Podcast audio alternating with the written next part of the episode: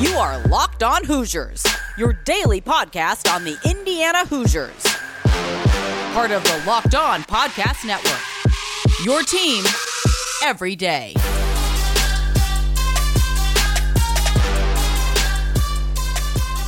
What is up, Hoosier fans? I hope all of you are having a wonderful Wednesday. This is Locked On Hoosiers. I am your host, as always, Jacob Rude. I appreciate all of you for making Locked On Hoosiers part of your day today. We are 25 days away from IU finally opening the season on the road against Iowa in the Big Ten season opener as well. Speaking of the Big Ten, if you guys want to hear more about them, head on over to Locked On Big Ten podcast with Nate Dickinson. They're going through some position previews. Uh, when I was on there last week, Yesterday, they discussed the preseason top 25, what it might look like, and spoiler, they absolutely nailed it. So, no better place to get some information on the Big Ten. You can listen to them on the Odyssey app or wherever you guys are listening to podcasts. And mentioning the, the top 25, coaches poll came out on Tuesday, and IU is in it, which is exciting news. It's the first time they've been in it in a long, long time. So, we're going to look at the coaches poll take a look at some of the ranked games Indiana will have this season. And then I'm going to switch it entirely up on you, and we're going to talk about why preseason polls are pretty meaningless, even if this one matters a lot to Indiana. And then we'll finish up talking about Summer League and the handful of IU guys playing in Las Vegas this week. As always, you can subscribe to Locked On Hoosiers wherever you listen to your favorite podcasts. Follow me at Jacob Rude Follow the show at LO underscore Hoosiers. We appreciate all the support you guys have given us on social media. As I said, IU opens the season ranked in the coaches poll. They open at number 17. This is just a little bit below where they finished last season. They finished ranked number 12 last season. Come into this year ranked number 17 one of five Big Ten teams to be ranked. They are right in the middle of those teams. Really exciting time for Indiana football. To give you some context on how long it has been since Indiana has been ranked. So last season, when they finished the year ranked number 12, it was the highest they'd finished in the poll since 1967. When they went to the Rose Bowl, they finished number four that year. The following preseason, 1968, is the last time Indiana was ranked in a preseason poll.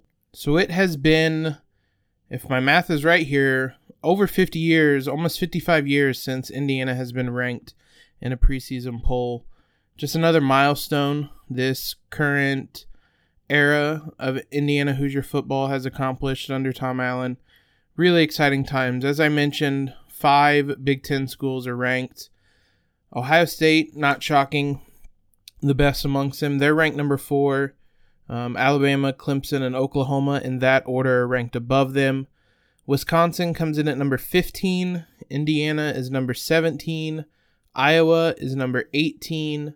Penn State is number 20. Northwestern also received some votes. They ended up technically 27th. Michigan received some votes.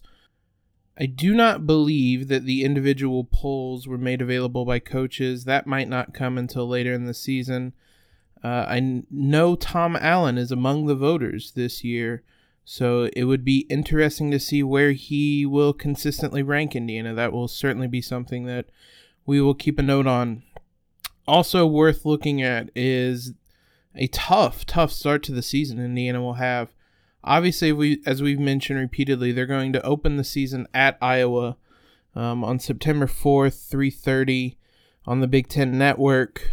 That obviously is going to be a ranked game now. Number seventeen Indiana versus number eighteen Iowa will be a big game. Um, week three, another game that many had kind of circled against Cincinnati. Cincinnati comes into the season ranked number 10. So if they are able to avoid any upsets early in the year, that too will be a highly ranked game. Um, couple back to back top 25 games, not back to back, excuse me, two and three weeks um, ranked games for Indiana. Indiana will then have another unranked game against Western Kentucky. and then go back to Big Ten play against Penn State, who we mentioned is number 20. Uh, there'll be a little bit of a, a, break because only because of the bye week. They'll play Michigan State, and then it's a matchup against Ohio State.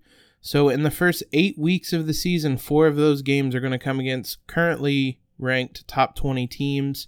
Fortunately, IU was dealt a little bit of a favor in that they don't have to also play Wisconsin in one of the crossover games. Michigan, or excuse me, Minnesota, and then Purdue obviously are the crossover games as well as Iowa. So a little bit of a bone thrown Indiana's way, but not much. That does mean if the start of the schedule is rough, the back end of it relatively easy. Maryland, Rutger, and Purdue all going to be in those final five games are all going to be winnable games. Um, it used to be a count to see if Indiana could get to six. Would certainly be a disappointing season if they only got to six wins this year, but a soft back end of the schedule or softer means Indiana could really get on a run going into a bowl game, hopefully this year, that they will hopefully finally win. So, exciting times for Indiana Hoosier football as we inch one day closer to the season. As I said, 25 days and counting um, until a top 25 matchup to kick off the season. Don't take this for granted, as I've mentioned before, because who knows when or if IU will be in this position again, so it certainly still feels weird to see the IU football Twitter account tweet out rankings. Um, it felt weird all last season. Certainly felt weird on Tuesday whenever they tweeted out they were 17th ranked. Just think back to a couple years ago and how much you would have been willing to give up to see a 17th ranked Indiana team compete. So, really fun times, a lot of fun matchups in store in the first few weeks of the season. Now, having said all of that, I want to tell you why preseason polls really mean nothing and probably should be done away with, but we will talk about that in just a moment. Now, all this talk about scheduling, top 25 matchups, opening week, if you're like me, you're as excited as ever to get this season underway. If you're looking to do any kind of betting on this season, Bet Online is the fastest and easy way, easiest way to bet on all your sports action. On top of college football lines, which Indiana, I believe, is a four and a half point underdog, depending on how much you want to put into these rankings. They're technically the better team. Typically, the home team gets about three points. So this has kind of been in line where I've been able to make some money in the past few years in betting on Indiana. Um, four and a half points are giving you a little bit of wiggle room, even if you think Indiana might lose that game and you think the two teams are as evenly matched as the coaches poll seems and think they are. So uh, head on over to betonline.ag before the next kickoff, before the next pitch, if you're a baseball fan. Um, either on your laptop or mobile device, and check out the great sporting news, the sign up bonuses, contest information. If you head on over today, use the code locked on on your either mobile device or on your laptop, your computer, you'll receive a 50% welcome bonus on your first deposit. They're giving you free money. Go bet on the Hoosiers. Win some money like I have in recent years. Bet online, your online sports book expert. Now, we just spent the last segment talking about how exciting it is Indiana is ranked we looked at all the top 25 matchups, and honestly, that is exactly why these polls exist. Um, preseason polls are really indicative of nothing. They're basically a congrats on having a good last season. These are the expectations we have for you this season. Um, and that's about it. How many times did we see in recent years that Texas was back because they got rated or ranked in a preseason poll because everybody wanted to give them lofty expectations, or they won a game or two and were suddenly in the early season or ranked early in the season. Um, it's really just kind of a self fulfilling pr- prophecy. It's a bunch of people saying, well, this team should be good. Then they win a game or two against another team that they think should be good, and they bump them up the rankings. I'm I'm thinking back specifically to various Texas games from previous years. And I mean, if we want to get specific, I'm thinking to the 2016 Texas Notre Dame double overtime game where it was billed as this big matchup. Um, Texas was taking on number 10 Notre Dame. They beat them in double overtime. Texas is back. Texas goes 5 and 7 and Notre Dame goes I believe 4 and 8 that season. Nobody was back.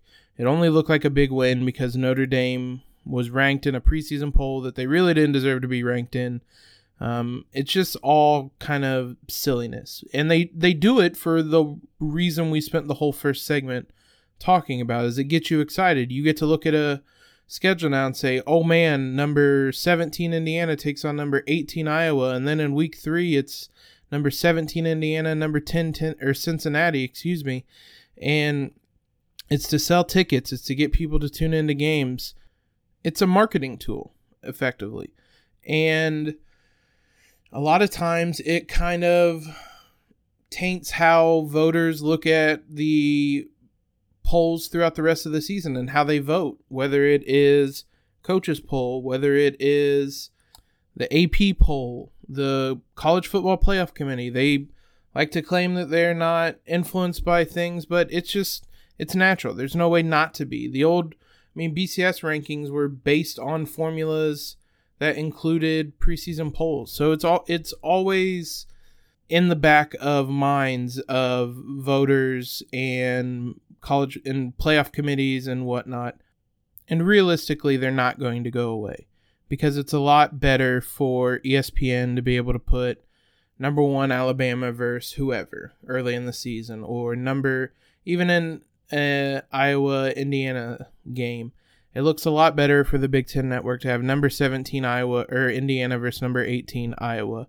That's just how things are going to go. More people are going to tune in. If you're flipping through channels and you see oh, Texas is ranked against, or Texas is up against a ranked Notre Dame team, you're going to want to stick around. That's just how these things work. It's not something that's going to go away now. Maybe if it had never been implemented, maybe so, but at this point, I don't imagine it would ever go away. To me, the best case or the ideal solution would be no polls until like week four, which is generally when Big Ten play starts you have an idea of how good teams are. Um, you have an idea of how of the teams that are going to be competitive throughout the year and the teams that won't be. I mean, ideally, you don't release a poll until the college football playoff poll comes out because that's midway through the season. You certainly know who is good at that point. How different might have things looked last season for Indiana if the first poll doesn't come out until right after that Ohio State game? Because everybody knew Ohio State was good, and if Indiana comes in and they go toe to toe with Ohio State and there's no rankings associated with it, and all you have to go off on is that Indi- er, Ohio State's really good, Indiana almost beat them, how high do you think Indiana's going to start in those polls? So, I mean, in an ideal world, that's how things would start. We just said it's never going to happen.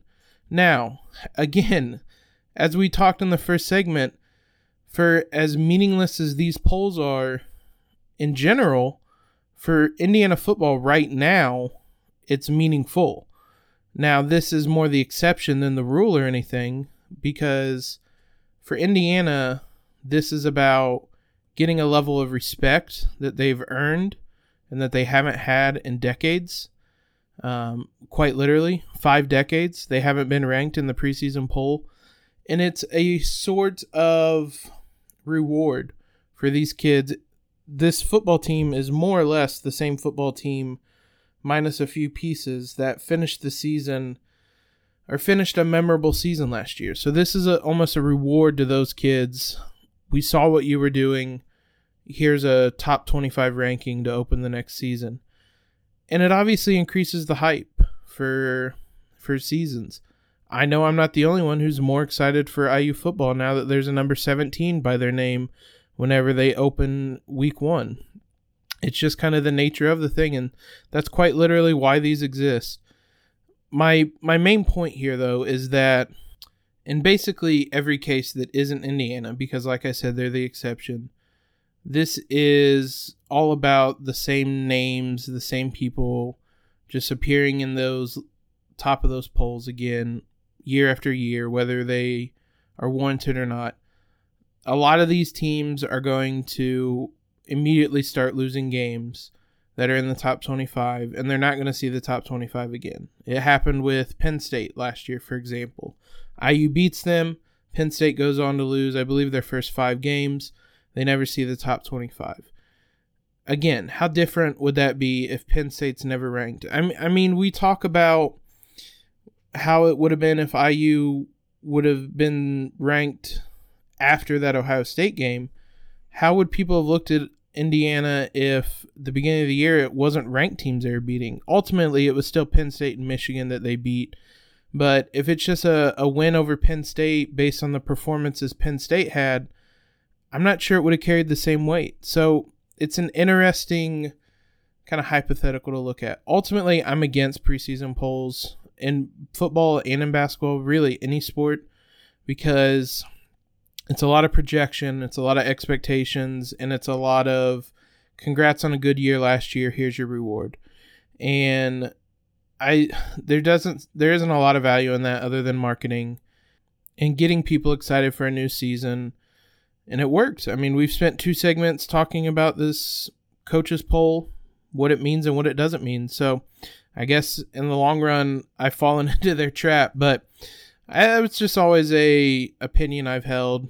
Now, that being said, you absolutely can believe that I'm going to brag every time Indiana is in the polls and remains in the polls throughout the year because, like I said, I don't know how many more times this is going to happen, so I want to savor it and enjoy it as much as I can while it is happening.